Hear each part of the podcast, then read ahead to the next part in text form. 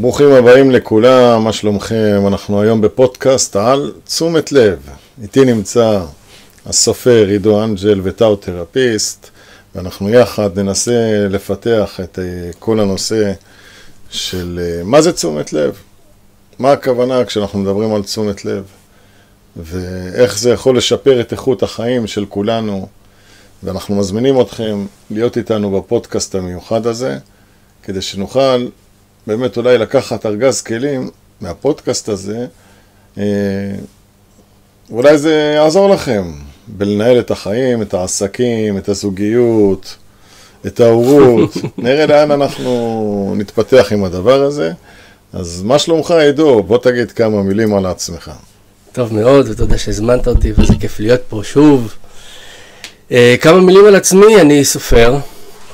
Uh, אני לא מתפרנס להיות סופר, אבל, uh, כי אף אחד לא יכול כמעט, אבל אני סופר, פרסמתי עד עכשיו 11 ספרים, שהם ברובם פרוזה, שירה, משהו באמצע בין פרוזה לשירה. והספר הבא שאני אה, אה, כותב או עובד עליו עכשיו, באמת ספר שמתעסק בתשומת לב, והוא לא ספר פרוזה, אלא הוא ספר אה, קצת יותר פילוסופי, ובאמת, כמו שאתה אומר, אה, עם הש, השלכות או מטרות כאילו מעשיות לגבי החיים של כולנו. ואם אנחנו ככה נתחיל בהגדרה אולי פשוטה, למה הכוונה כשאנחנו מדברים על תשומת לב? למה, למה הסופר התכוון? תראה, קודם כל, אנחנו נוטים לצמד uh, בדרך כלל את המושג תשומת לב עם המושג קשב. יש מאיתנו אפילו שחושבים שזה בדיוק אותו דבר. זאת אומרת, ומי שלא חושב שזה אותו דבר, אז בא ואומר שקשב הוא מה שמוליד תשומת לב. נגיד, הייתי בקשב למרצה, ולכן שמתי לב שהוא טועה. או לא הייתי בקשב לאשתי, ולכן לא שמתי לב שהיא קוראת לי. אני רוצה להציע משהו אחר. אני רוצה להגיד שתשומת לב היא לחלוטין לא קשב, זה שני דברים שונים לחלוטין, יש להם פעולות אחרות, מטרות אחרות, והן בעיקר מתרחשות ומתקיימות ברובד אחר של המציאות שלנו. תשומת לב היא כוח מרכזי ביקום, כמו חלל וכמו זמן וכמו כבידה, והיא נמצאת בכל הדברים ביקום, החל מהחלקיק הכי קטן, דרך ביולוגיה, חיות, צמחים, בני אדם כמובן, ועד לכוכבים וגלקסיות, ואפשר גם בעזרתה לדבר אפילו ממש על הרגע שבו נוצר היקום. תשומת לב נמצאת בכל דבר. איך אתה רואה את הדבר הזה? איך אתה יכול להבין את זה כאילו מהבחינה הזאת שתשומת לב נמצאת לא רק במה שאנחנו קוראים תודעה, אלא גם במיקרופון הזה, בשולחן, באבנים, בכוסות. המציאות שלנו היא לא מורכבת מדברים. זה אתה יודע טוב מאוד, כי אתה בודהיסט. כי אתה יודע מה זה בודהיזם. המוציאות שלנו מורכבת מאינטראקציות. אין דבר, כמו שבמטריקס, there is no spoon. אין דבר כזה אבי, אין דבר כזה עידו, אין דבר כזה כוס, אין דבר כזה כפית, יש את האינטראקציות ביניהם. אנחנו כולנו תוצאה של אינטראקציות בין ההורים שלנו, בינינו לבין הסביבה שלנו, בינינו לבין דברים שקורים בתוך הגוף שלנו, בתוך המחשבות שלנו, עם האוויר, עם האור, השמש וכולי. ואנחנו לא רק תוצאה, אנחנו גם אינטראקציה הולכת ומתמשכת, נכון? Mm-hmm. המהות של האינטראקציה הזאת היא תשומת לב. כשיש אינטראקציה בין שני דברים, הם שמים לב זה לזה.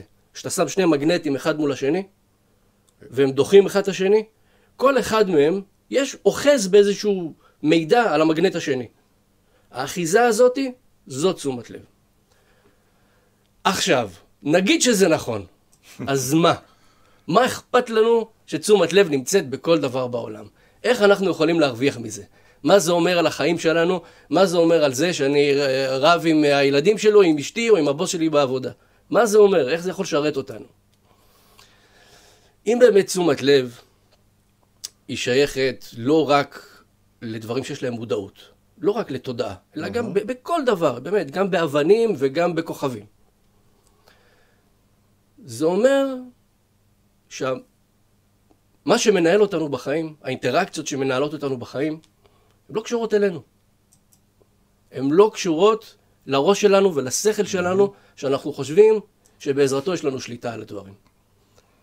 אם, אם אני, זה לא עידו, אלא אינטראקציה בין עידו לאבי, עידו לאבא, עידו לאימא, עידו לאשתי, עידו למחשבות, עידו לשמש, עידו לכוכבים, עידו לשולחן, עידו לחומרים, אם אני כולי בכלל, המהות שלי זה אינטראקציות, והאינטראקציות האלה הן מחוץ, מחוצה לי, איזה מין שטות זאתי לבוא ולחשוב מהצד שלי שאני יכול לשנות משהו ב- ב- ביקום. שאני בכלל שולט על משהו. ואם אנחנו לומדים לעשות את זה, אז אנחנו הרבה יותר נוכחים ביקום. אז בואו רגע, אנחנו, אתה יודע, אנחנו מדברים אה, גבוהה גבוהה, בואו נוריד את זה כדי שאנשים לא יברחו לנו מהשידור. וקודם כל זה מרגש אותי, כי פעם ראשונה אני ככה יושב איתך לשיחה. איזה כיף. אנחנו בדרך כלל באינטראקציות בכיתה, נכון. אבל יש לי הרבה ניסיון איתך, אני מרגיש שאני חווה אותך הרבה בכיתה, ואני מאוד אוהב ומעריך אותך, ואת היכולות שלך, ואת היכולת לחשוב. בוא נוריד את זה לאדם הפשוט, לחיים הפשוטים. מהמם. כדי שנתחיל מפה ואחרי זה נגיע גבוה. מהמם. אז מה זה עוזר לי? מה זה עוזר לי שאני יודע שיש אינטראקציה? ומה זה עוזר לי בזוגיות, בהורות, עם עצמי, בעסקים, ב- בהתנהלות היומיומית, עם חברים? בואו נוריד את זה לפרטי פרטים, ככה ניתן אפילו דוגמאות אולי, מהחיי היום-יום שלנו, כדי שאולי נבין מה זה עוזר לנו הסיפור הזה של תשומת לב, או בואו נלך אפילו, נגיד, מה זה תשומת לב נכונה? בבודהיזם מדברים על תשומת לב נכונה. אנחנו יודעים שיש מיינדפולנס, אנחנו יודעים שהכלי הזה הולך ומתפתח היום בעולם, עושים עליו מחקרים. זאת אומרת שיש פה איזה עניין מאוד מאוד רציני שסידרתא גותמה בודה הביא לעולם, בארגז הכלים שלו, במאגה בשמונה תרגולים, שהתשומת לב הנכונה זה אחד משמונה, שמונת התרגולים שנזירים מתרגלים. אז מה זה תשומת לב נכונה, ומה זה אומר בעצם ה... תראה, תשומת לב נכונה זה בניגוד לפעולות שאנחנו עושים, אתה יודע, כשידברו איתך NLPיסטים וכל מיני דברים כאלה, הם יגידו לך, אתה צריך כוח. אתה צריך לעשות משהו אקטיבי כדי לשנות משהו בחיים שלך. תשומת לב נכונה זה בדיוק ההפך. זה במקום לתפוס משהו, זה לעשות ככה עם היד ולהפיל אותו. לשחרר. לשחרר משהו. זה תשומת לב נכונה.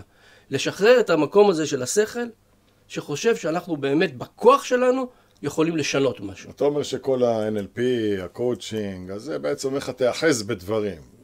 תשתוקק אליהם. בדיוק. תשיג אותם. אם אתה תאמץ את עצמך, אם תשנה משהו בלא מודע שלך, אתה תוכל להשיג את מה שאתה רוצה ותוכל ב- לאחוז בו. בדיוק. כשאתה יוצא מתוך נקודה, מתוך הגישה שהדברים באמת הם מופרדים, שאנחנו, כל אחד מאיתנו הוא דבר, יש לנו עצמיות שלנו, נפרדת מכל דבר אחר, אנחנו ישות עצמאית, אם אתה מסתכל על זה ככה, אז האינטראקציה היא אינטראקציה של כוח. בין, ביני לבין בין ישות עצמאית אחרת. אבל אם אתה אומר האינטראקציה בינינו אינטראקציה של הטמעה, זה של השני, עד כדי כך שאין אני בלעדיך, אז האינטראקציה הופכת להיות אחרת. והאינטראקציה פה היא לא אינטראקציה של כוח, אלא אינטראקציה של לנסות לשמוט את הדבר הזה שנקרא אפילו שפה. אפילו לא להיות במקום הזה, תשומת לב נכונה, זה אפילו לוותר על שפה. מה זה שפה? המילה עצמה, שפה, היא גבול. נכון? אתה בס... על שפת ההר, על שפת הצוק. שפה היא גבול. שפה מגדרת דברים. בוא עכשיו, אומר- אבל אתה הלכת עוד פעם, הלכת לפילוסופיה. אתה אוהב את הפרקטי, בסדר. לא, אני לא, אני אוהב את הפילוסופיה, אבל אם אה, אנחנו צריכים את... מה עוזר לי לעשות, אה, לתרגל תשומת לב עם עצמי? בואו נלך בפשוט. איך זה עובד? מה אני צריך לעשות? מה בני אדם עושים? מה היתרונות? איך, מה זה תשומת לב עם עצמי? אני רוצה שאנשים שצופים בשידור, ייקחו איזה כלי שתיים מהנושא הזה, מה זה תשומת לב עם עצמי? תראה, אנחנו מדברים פה על צעד אחד וצעד שתיים בסופו של דבר.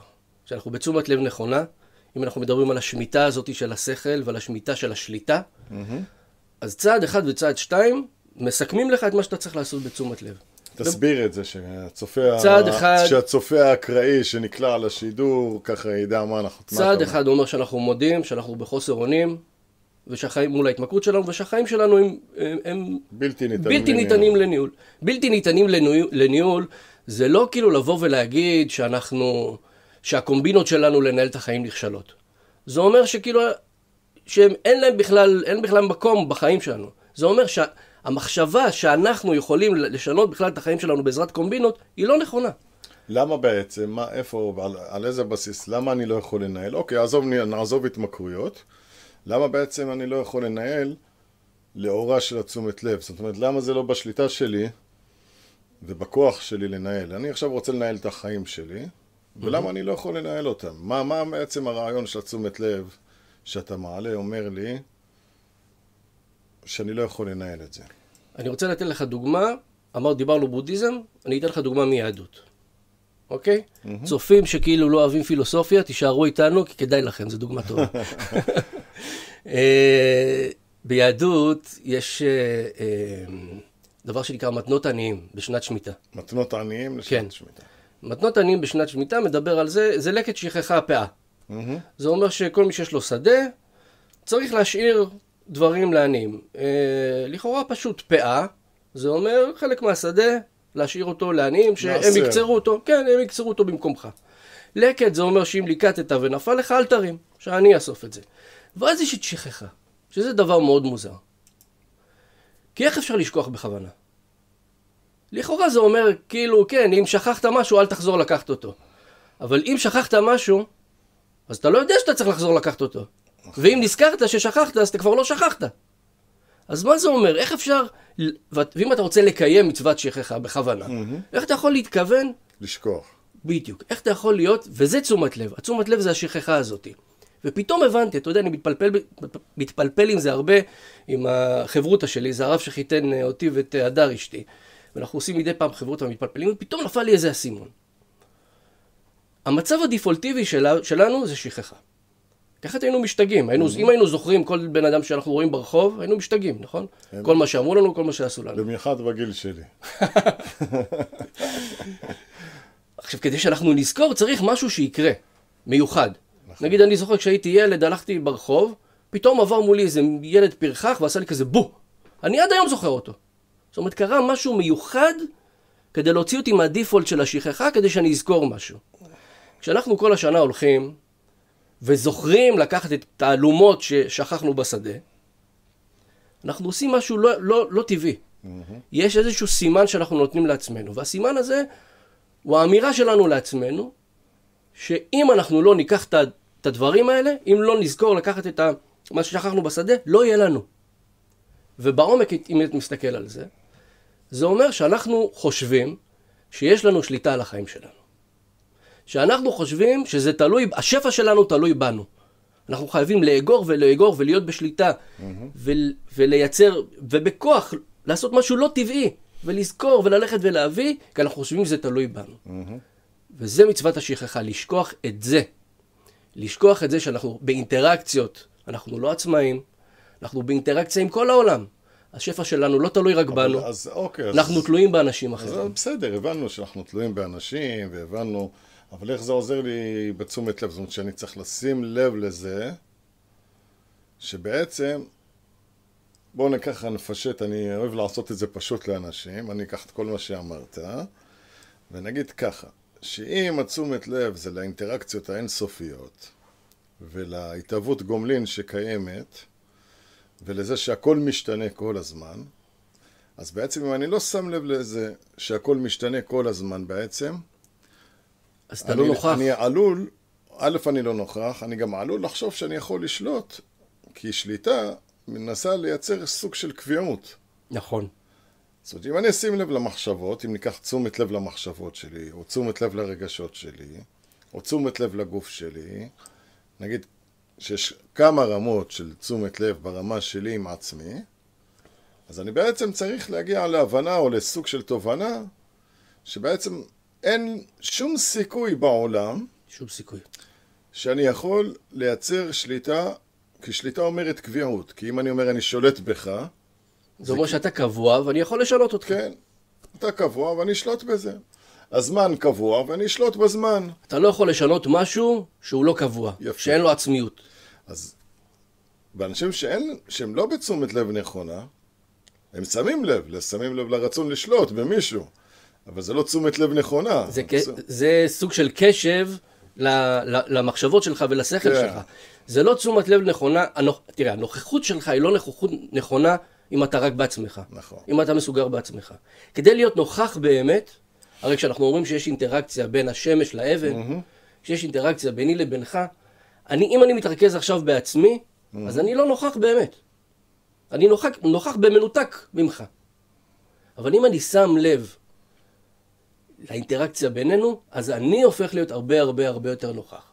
ובשנייה שאני משחרר את השליטה הזאת לנסות לשנות אותך, לנסות לגרום לך להגיד מה שאני, מה שאני רוצה שתגיד, וכולי וכולי, ואותו דבר כלפי הבוס, אשתי, החברים, הילדים וכולי,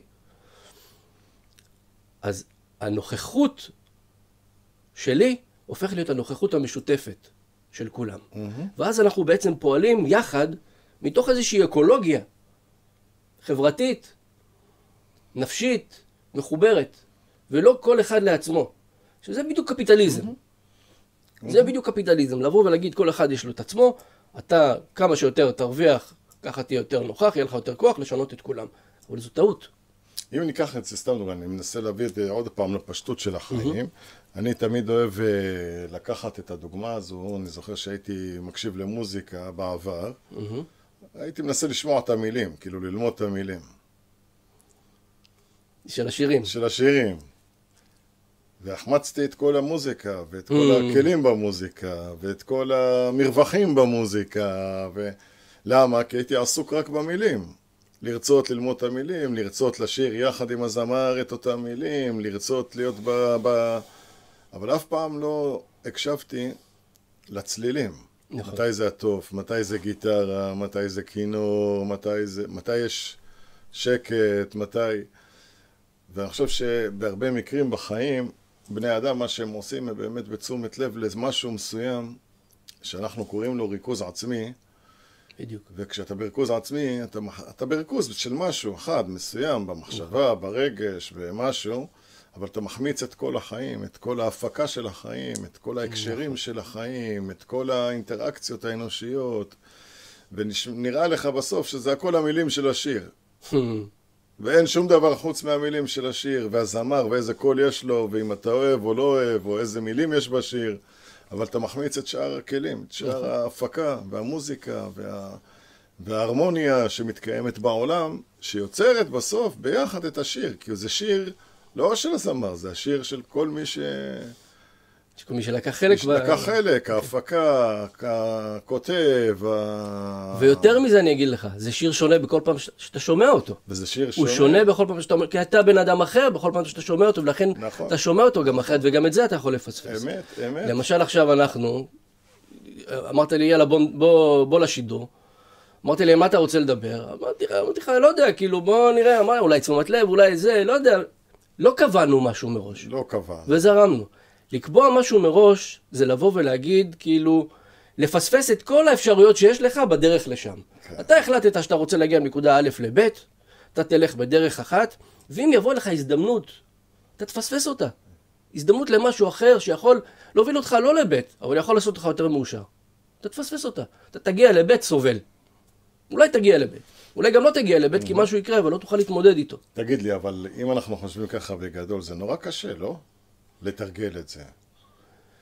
אני לא חושב שבודה היה מכניס תרגול כל כך, עמוק ואינטנסיבי. כן? זה, זה נראה לי משימה לא פשוטה לאנשים, אתה יודע, לנסות אה, להיות בתשומת לב מלאה אה, או נכונה לרגע הזה ולכל ההתרחשויות, מקסימום, אי אפשר להגיד שבן אדם מסוגל להכיל את כל ההתרחשויות סביבו, בכל סיטואציה. אתה נורא אתה לא צודק. יכול להיות, אה, כאילו זה, כל הזמן להרחיב את, ה, זה בדיוק את המפתח. השדה ראייה שלך עוד זה כל ועוד הזמן להרחיב. אתה ועוד. מתחיל מכאן, אתה מתחיל מכאן, וכל מדיטציה אתה מרחיב קצת יותר. זה כמו קנבס של ציור. אתה מתחיל לצייר כאילו על פנקס קטן, ולאט לאט אתה מרחיב אותו, ועכשיו אתה יכול לצייר על הכל. המטרה היא לא להיות, אי אפשר להיות בתשומת לב, אני לא יכול לעשות בתשומת לב לירח. או ל... אני יכול לאמת לירח, אבל, אבל אה, לא, יש לי קשר מיוחד עם הירח, אבל, אה, אבל אני לא יכול להיות בתשומת לב לכל חלקיק. אני לא יכול. זה, זה גם נורא מצחיק. בוא ניתן בגלל- דוגמה בודהיסטית לנושא של הירח, שיבינו את הרעיון, שאם אתה מסתכל על הירח ואתה אומר, הנה הירח מאיר, זה לא תשומת לב. נגיד שאתה מסתכל עליו ואתה מאיר, אתה אומר איזה אור יפה, איך הוא מאיר את המדבר הירח. כי בס... ב... ברוח הבודהיסטית הירח לא מאיר. השמש מאירה. את הירח, נכון. והירח שולח את האור שהוא מואר על ידי השמש אל כדור הארץ. וזה דוגמה עוד פעם לחלקיות התפיסה של בני האדם נכון. ולחוסר אה, התעמקות בכל הפרטים שמתרחשים. ואז אם אתה אומר שהירח מאיר, ממילא הנחת היסוד שלך מוטעית, ואתה יכול נכון. לקבל החלטות מוטעות על בסיס זה שאין לך תשומת לב מלאה לכל הפרטים. זה יכול להיות בעסק, נגיד אני זוכר שהלכתי לפתוח מרכז גמילה לפני הרבה שנים, בשנת 2001, משהו כזה, 2001. ואני ראיתי את המרכז גמילה. רק מרכז גמילה. וישבו איתי אנשים שניסו לפתוח לי את הראש, שאני אשים לב לשאר ההשלכות, כי אמרו לי, אתה יודע, צריך אוכל, ויש חשמל, ויש מים, ויש משכורות למדריכים. אני ראיתי רק מרכז גמילה. הראייה שלי ממש הצטמצמה וננעלה, והתשומת לב שלי הייתה רק להשיג את, ה... את הדבר הזה. היה לי חלום, הייתה לי פנטזיה, ואמרתי, אני הולך להגשים אותה. ברור שהתוצאה הייתה פשיטת רגל אחרי כמה שנים, כי מי שהתשומת לב שלו לא נכונה והיא שגויה, ממילא יעשה טעויות בחיים. כי אתה לא ער לכל ההשלכות, ואתה לא זה נכון, אני רוצה... שם לב לכל ההשלכות. אני רוצה לחדד עוד משהו במה שאתה אומר. תראה, תשמע, קודם כל אתה בן אדם שיש, שיש לו קשב עליון מבחינתי. תסתכל את השידור הזה, אתה כאילו גם מדבר איתי על פילוסופיות, גם מקשיב לי, גם מוריד אותי כאילו לאדמה עם דוגמאות פשוטות, ותוך כדי זה אתה מעביר מצלמות עם הזה, אתה כאילו יודע לעשות את זה. יש לך חלוקת קשב מטורפת. הפתרון הוא לא לייצר יותר, יותר קשב. זה לא להגיד אל תשים לב רק למרכז גמילה, אלא גם לזה שזה וגם שזה, אל תוסיף עוד קשב, זה לא להוסיף עוד דברים. זה תפסיק להיות בתשומת לב גם על המרכז גמילה. זה, לה, זה לשמוט, זה, וזה הדבר הכי קשה בעולם. הדבר קשה. הכי קשה בעולם הוא לא לעשות כלום. כי אם הייתי עושה את מה שאתה אומר, אז לא הייתי פותח את המרכז גמילה.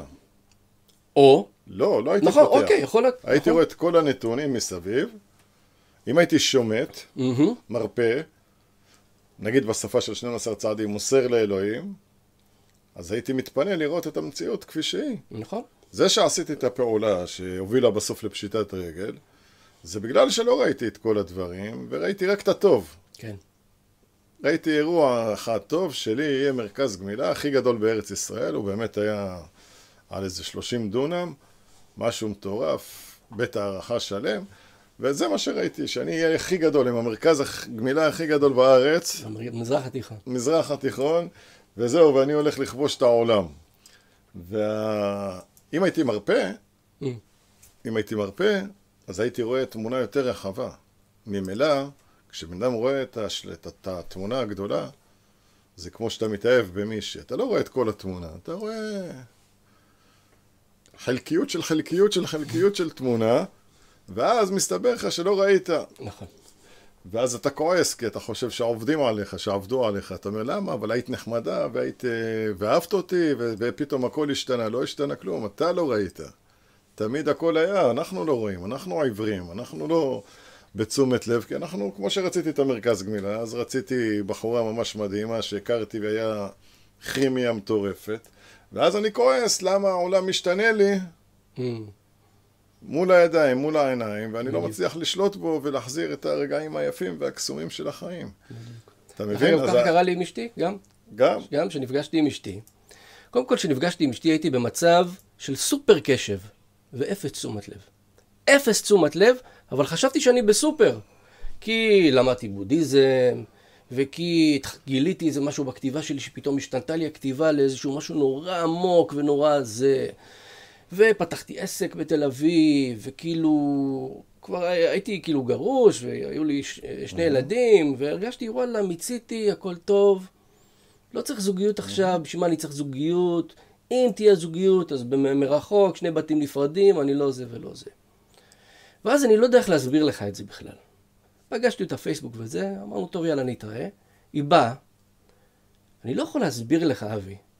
ראיתי אותה שמה את הרגל על הכביש, כשהיא חצתה כאילו את הכביש מולי, ופתאום נכנסתי לחרדה. אבל למה נכנסתי לחרדה? כי ראיתי, זיהיתי משהו אצלה, קודם כל הבנתי שזו האישה של החיים שלי, והבנתי שאין לה לברוח עכשיו. כל התפיסות שלי הקודמות של כאילו זוגיות זה יהיה ככה, ובתנאים האלה, ושליטה ושליטה ושליטה ושליטה, הכל על איך ירד החיים שלי. הכל ירד לטמיון והייתי בחרדה מטורפת. ומזל שזה הגיע לזה, שבאותו רגע אמרתי, וואלה, מה יקרה? מקסימום אני אתרסק. מקסימום אני אתרסק. אבל הלכתי עד הסוף. שחררתי את השליטה בכל מה שהיה לי לפני, ולמזלי, מזלי, תודה לאלוהים, לפעמים, בדרך כלל אנחנו רואים את הדברים שאלוהים נותן לנו כן. רק בדיעבד. בגלל זה כתוב, אה, אה, כשמשה עלה על ההר, אז אה, אלוהים אמר לו, ואת אחוריי יראו. את אחוריי יראו, זה לא שהם יראו לו את התחת, זה שהם כאילו יראו את הדברים רק בדיעבד, רק אחרי שהם קורים. ובדיעבד אני יכול להגיד, וואי, איזה מזל. איזה מזל שיכולתי לי באותו רגע לשמוט את השליטה בכל מה שתכננתי על זוגיות, ולהיות שם עם החרדה שלי, לשהות בה, ו- ולדעת שכאילו זהו. אבל אוקיי, אז סבבה. בוא, הבנו את הרעיון, בוא ננסה להבין גם את הבעייתיות. תראה, אם אנשים שיש להם, אתה יודע, OCD, מהמם. הם לא מצליחים להיות בתשומת לב, כי הם כל הזמן עסוקים בכפייתיות ובאובססיה, וקשה להם להשתחרר מה... מהמצב. אם בן אדם יש לו טינות, כעסים, חרדות, פחדים, קשה לו להיות בתשומת לב מהמם. מלאה. אם בן אדם מנוהל על ידי אשמה, על ידי בושה, אנחנו יכולים להמשיך עוד ועוד. מה עושים בעצם כשיש לבני אדם רגשות עכורים שהם שואבים אותו ומצמצמים לו את העולם ואת החיים והוא מתעסק כל הזמן ב... בעצמו בעצם, אולי אין לו יכולת להרפות כי הרגשות מנהלים אותו ואין לו יכולת להרפות מהמחשבות כי המחשבות מנהלות אותו. מה עושים? מה עשו הנזירים? מה עושים היום אנשים? כשיש רגשות או תחושות כאלה עכורים, אנחנו יכולים להמשיך ולתאר כל מיני מצבים. ההוא חווה תחושה של קורבנות, וזה יש לו לחץ כלכלי, וזה יש לו כל כך הרבה מגוון, וההוא בדיכאון, וזה עם סכיזופרניה, וההוא עם מניה דיפרסיה, ואיך אנחנו יכולים לעזור לאנשים בעצם לתרגל את התשומת לב הזו, או את האימון בתשומת לב, או מה עושים עם הרגשות העכורים האלה, חושב- המחשבות העכורות האלה. אני חושב שיש שני אספקטים של אה, תרגול לדבר הזה. אתה, כשאתה מלמד אותנו, כשדיברת איתנו על צד 6, דיברת איתנו על זה שאנחנו צריכים להשאיר את היד פתוחה, לבקש מאלוהים שייקח את כל הפגמים שלנו, ושאם יהיה שזה. נס, אם יהיה את הנס שהוא יגיע לקחת מאיתנו את הפקדים, שלא נעשה ככה. שהיד תישאר פתוחה. זה הקושי, להשאיר את היד פתוחה. כי הרי מה אנחנו עושים כשאנחנו הת- בהתנהגות אובססיבית, וכשאנחנו בכל הפגמי אופי שלנו שדיברת עליהם, וכולי וכולי, הם הרי לא הבעיה שלנו. הם הפתרון שלנו למשהו אחר. ואם אנחנו נרשה לעצמנו להישאר, כשאנחנו ככה, להישאר עם היד פתוחה, גם בתוך הלב, ש- מה שאתה- ולשהות במקום הזה, ולא לברוח ממנו, אז יתחיל, יתחיל איזשהו ריפוי. אז קודם כל אתה אומר, בוא ניקח את הרעיון של צעד 6, שאומר שהיינו מוכנים לחלוטין, כן? לשחרר את הפגמים, שאלוהים ייקח מאיתנו את הפגמים, ובעצם אני יכול לשים לב אם היד שלי מכווצת, מהמם. או שהיא פתוחה. זאת אומרת, אני יכול ממש לדבר לעצמי ולהגיד לעצמי, אבי, שים לב, התכווצת. בדיוק. שים לב, תפתח את היד. אל תאחז, אל תשלוט, אל תנהל, אל ת, תדבק, אל תצמד. זאת אומרת שזה תרגול ממש שאתה יכול פיזית לעשות אותו. נכון, נכון, אנחנו אומרים שאנשים שקצת קורה משהו שהוא... זה, מתכווצים ישר, הם נכון, נסגרים, יש משהו מאיים עליהם והם מתכווצים, אה, קורה משהו והם מתכווצים. ו... נכון. סבבה, התכווצת? שים לב, תפתח. תפתח. עכשיו, מה קורה אם אתה התכווצת, שמת לב, ואתה לא יכול לפתוח? היד נשארת נעולה. זה, זה האספקט השני של התרגול. שהוא- זה לא אנחנו, זה כבר לחזור לצד שתיים. אנחנו לא יכולים, מישהו אחר יכול. יש מקומות, מהמם. יש אנשים שיכולים לעזור לנו. לשתף את הדבר הזה, להוציא אותו מתוך, מתוך עצמנו, זה גם כבר, זה כבר פעולה שאומרת, אנחנו לא בשליטה. אנחנו לא יכולים להיות בקומבינות עם עצמנו שאנחנו נפתור את זה. מהמם. אנחנו נצליח לפתוח את היד בכוח. לא, אתה לא תצליח לפתוח את היד בכוח. מה שמחזיק לך את היד זה הרצון שלך לשלוט בזה. מהמם. לא לשחרר את זה. ואם אתה משתף, ואם אתה מוסר, ואם אתה משחרר את זה החוצה, פה יש לנו קבוצות קטנות, יש קבוצות גדולות, יש חדרים, יש אנחנו חונך בוא נגיד וכולי ככה, וכולי. שאנחנו עושים אה, עבודה, אנחנו עושים עבודה רגשית, נכון. אנחנו עובדים על החומר או המטען הרגשי שקיים, שלא מאפשר באמת לאנשים את החופש הזה, להיות בתשומת לב, ודברים שמושכים אותם, שאוהבים אותם.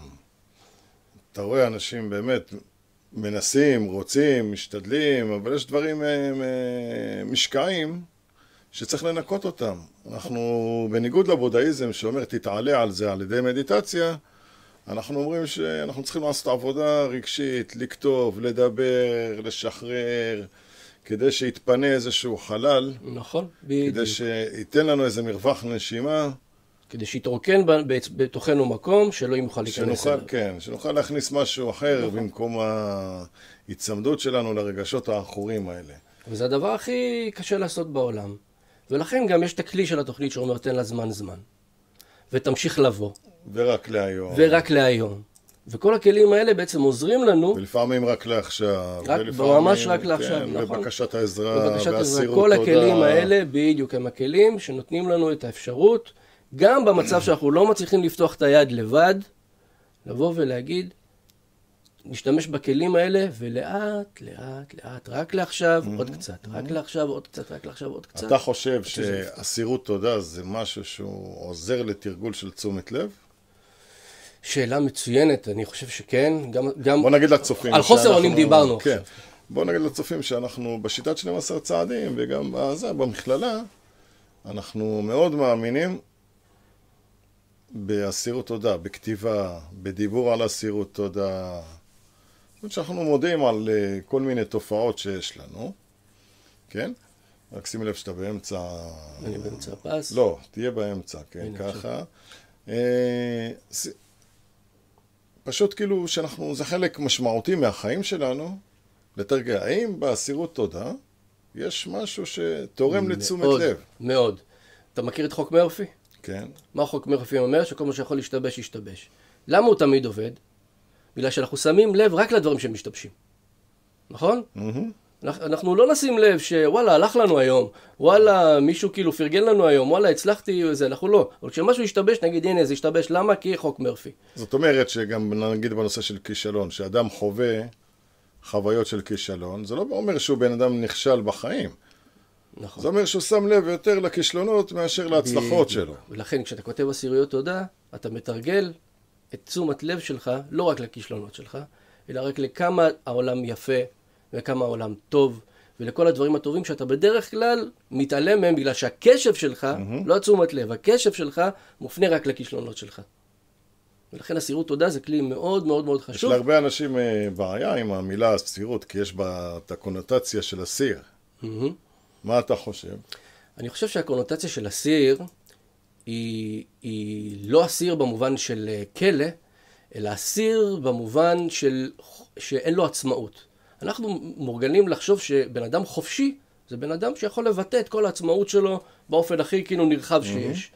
האסירות שלנו היא בזה שאנחנו תלויים בדברים אחרים. אנחנו תלויים בדברים אחרים. אנחנו לא אנחנו בלבד. החופש שלנו הוא השחרור שלנו מעצמנו, לא מאחרים. החופש שלנו החיבור. לכל בוא, האינטראקציות האלה עכשיו- של תשומת עכשיו הלב. ממש עלה לי איזה נקודה. רגע, אז הבודהיזם רוצה, רוצה להוביל את האדם להערה ולחופש. 12 צעדים רוצים להביא, להוביל את האדם להערה ולחופש. ומדברים על התעוררות רוחנית וחופש אה, מאנשים וחופש... יש דבר כזה? עכשיו מה שאמרת העלה לי את השאלה, שאני שואל, רגע, יש דבר כזה? תראה, אם אנחנו אומרים שתשומת לב נמצאת בכל הדברים, וכל הדברים הם האינטראקציות של כל העולם איתנו, אז, אה, אז בעצם הח- החופ... אין דבר כזה חופש שלי. יפה. אין דבר כזה חופש של, של עידו. יש נוכחות, לא חופש. יש להיות נוכח באינטראקציה. אז כל השאיפה של, של בני אדם לעצמאות, כמו שהפסיכולוגיה המערבית הטיפה ומטיפה לאינדיבידואליזם ולעצמאות, ול... היא לא קיימת באמת בעולם. לא, היא לא קיימת בעולם, אבל שמת לב אבל שבדיוק אמרתי מה שאתה רוצה שאני אגיד?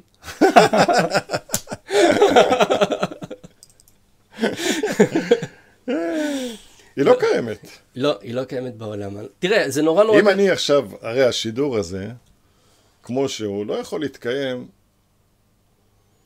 בלי שאנחנו נשב ונוצרה עכשיו כימיה בינינו. נכון, אני לא יכול לשבת לבד ולייצר את הכימיה הזו. נכון, אני תלוי בך.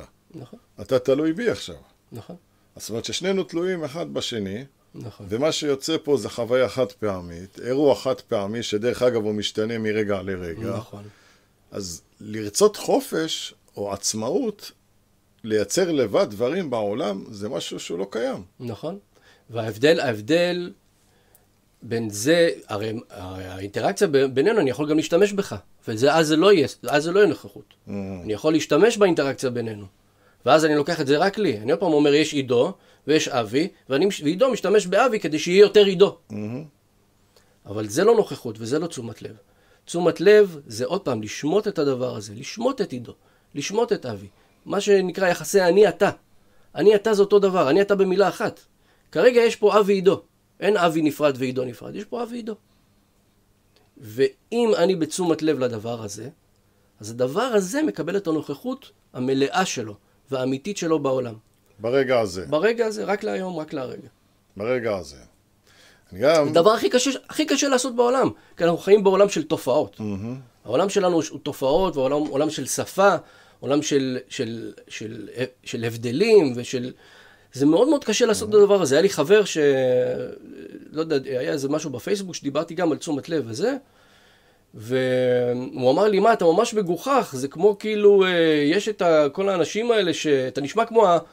כמו המיסטיקנים האלה שכל יום קמים בבוקר וככה הם מתפל... מתפללים ולהזריח את השמש. כאילו שהם שולטים ב... ב... בזה שהשמש אה, זה. אמרתי לו, מה, איזה דבר יפה שהם עושים. כי הרי באמת כל שמש שזורחת, אם הם, אם הם מתפללים להזריח אותה והיא זרחה, אז היא הופכת להיות השמש שלהם עכשיו. הם ערים לאינטראקציה ביניהם לבין השמש. אז הוא חסם אותי.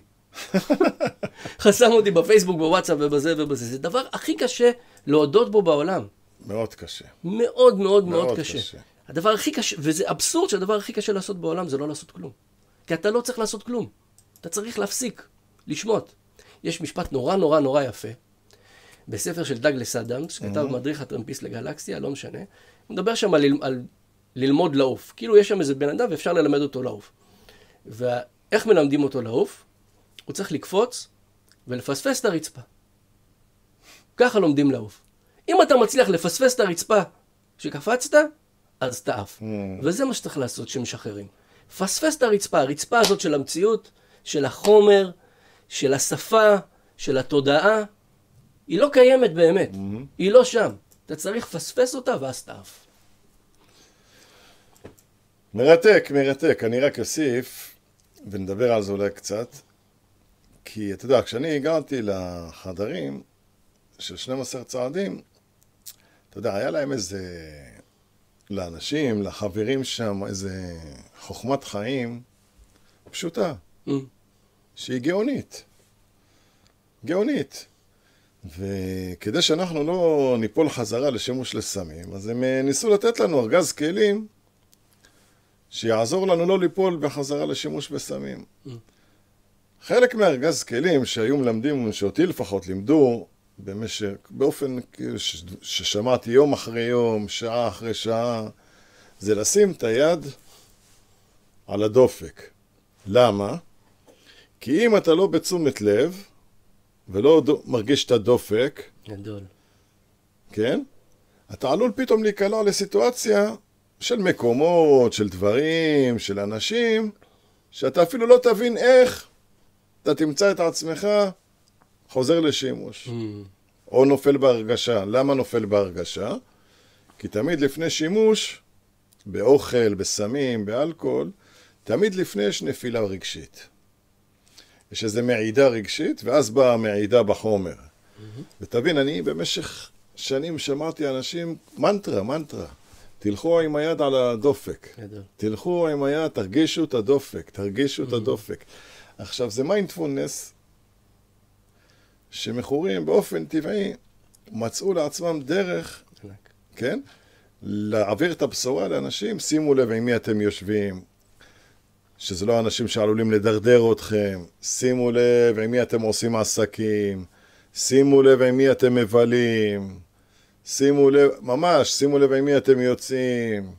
שאתה כל היום היית צריך להגיד, אבי, שים את היד על הדופק, תרגיש את הדופק. Mm. תרגיש מה עובר עליך, מה אתה חווה, מה אתה מרגיש, עם מי אתה נמצא. כל הזמן תהיה עם היד על הדופק. עכשיו, זה ברמה הרגילה, הפשוטה יותר. ברמה של הפילוסופיה של הצעדים, אנחנו יודעים שאתה יודע, אני תרגמתי אה, הרבה חומרים שקשורים לצעדים, גם בהקשר בודהיסטי. ובאחד המקורות מצאתי שצעד העשר, נתנו לו כותרת ערות מוחלטת. למה ערות mm. מוחלטת? כי צעד העשר אומר שמה שאתה עושה בצעדים 1-9, אתה צריך לעשות כל היום, כל הזמן. למה? כי אם אתה עושה איזה טעות בכביש, אל תגרור ותעשה עוד טעויות. שים לב, תעצור, תגיד וואלה, טעיתי, אבל בשביל להגיד טעיתי אתה צריך להיות קשוב. צעד עשר זה תשומת לב ממש. זה תשומת לב. זה המיינדפולנס של 12 הצעדים. למה? אתה כל היום, אומרים לך, יש לך רק להיום, 24 שעות. למה אומרים את המילה המשכנו? Mm. כי כל היום אני ממשיך להיות עם תשומת לב למה שקורה לי. המשכנו בחשבון הנפש. אתה בעצם, עם היד על הדופק, כל היום עושה חשבון נפש. עכשיו, שלא אנשים יחשבו שזה זה משהו כפייתי או נוירוטי או משהו כזה, ממש לא. זה פשוט, אתה מתבונן, אתה לא פועל על פי דחפים. אתה לא פועל על פי אינסטינקטים, אתה לא פועל על פי רצונות, אתה שם לב, פשוט אתה בתשומת לב לכל העקרונות הרוחניים, לכלים הרוחניים שיש לתוכנית, ומנסה ליישם אותם ביום-יום. ואם פספסת... כשאתה שם את היד על פה, אתה שומע את הדופק, מה אתה שומע בעצם? מה אתה שומע? את הלב. את הלב. זה הדם. צריך להתחבר ללב, הלב. לחוכמה של הלב, אתה אומר. מהמם. אז אני אומר שזה באמת אחד הדברים שהכי הרבה קרוב ברעיון שלו, צעד העשירי הוא הכי קרוב ברעיון שלו לנושא של תשומת לב נכונה. כן. כי זה לא סתם תשומת לב, זה צעד עשר שמשקיף על החיים, הוא אומר לך שים לב ותשתמש בכל הכלים שלמדת מהצעד הראשון עד הצעד התשיעי ותיישם את זה ב- ביום-יום. תתבונן דרך ארגז הכלים כדי שלא תגיע למקומות לא רצויים, כדי שתוכל להתמיד, כדי שתוכל לעשות דברים חיוביים עבור עצמך, עבור אחרים, כדי שהאובססיה לא תידלק, כדי שהכפייתיות לא תידלק. באמת, זה רעיונות אה, שהם... אה, אנשים אולי יכולים להיבהל מזה, אבל זה יכול להפוך מהר מאוד, תוך כמה זמן של תרגול, אצלי זה אוטומט, זה כאילו כבר לא רצוני. זה פועל אצלי כבר באוטומט, כאילו, אני קם בבוקר ואני בצעד עשר, כאילו, ואני חי אותו במהלך החיים, כי אין לי שום כלי אחר היום. אני הפנמתי את הכלי, אני חי אותו, זה באופן טבעי לי היום להיות בהרהורים, באופן טבעי לי לשים את היד על הדופק, באופן טבעי. ואני עושה היום פחות טעויות ממה שעשיתי בחיים. זה דבר, אתה רוצה לדעת אם זה עובד או לא? זה לא שאני לא עושה.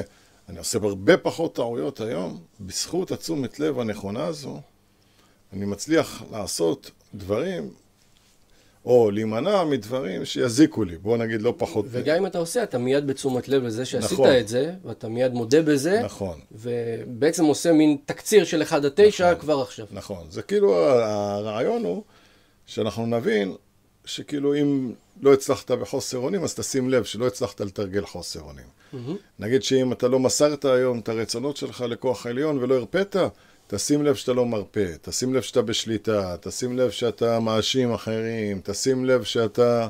ותיקח על זה אחריות. קרה? עשית טעות? עלית על פוזה? תרד בחזרה.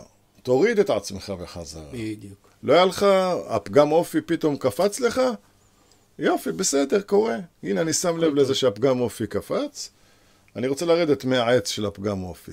ובעצם זה הרעיון של התרגול והיישום של המיינדפולנס נגיד, או התשומת לב הנכונה, כן?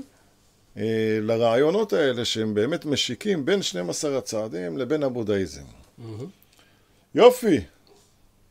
אתם יודעים שאחד הדברים או אחד היתרונות לשבת עם אחד כמו עידו, שזה שיחות שיכולות להימשך לתוך הלילה. ו... אבל אנחנו ניתן לכם בעתיד עוד אה, אין כמה... מקום ביוטיוב לשיחה הזאת, אין מקום בשרתים של יוטיוב. אין בו מקום... לאיפה שזה ב... יתגלגל. כן, אין לנו, באמת, זה, זה כיף לא נורמלי לשבת איתך. זה כיף. אתה אחד האנשים שכשאני מסתכל עליהם, גורם לי לחשוב וגורם לי להתעלות או להביא דברים שאני אפילו לא חשבתי עליהם אף פעם עד היום, ולהביא אותם.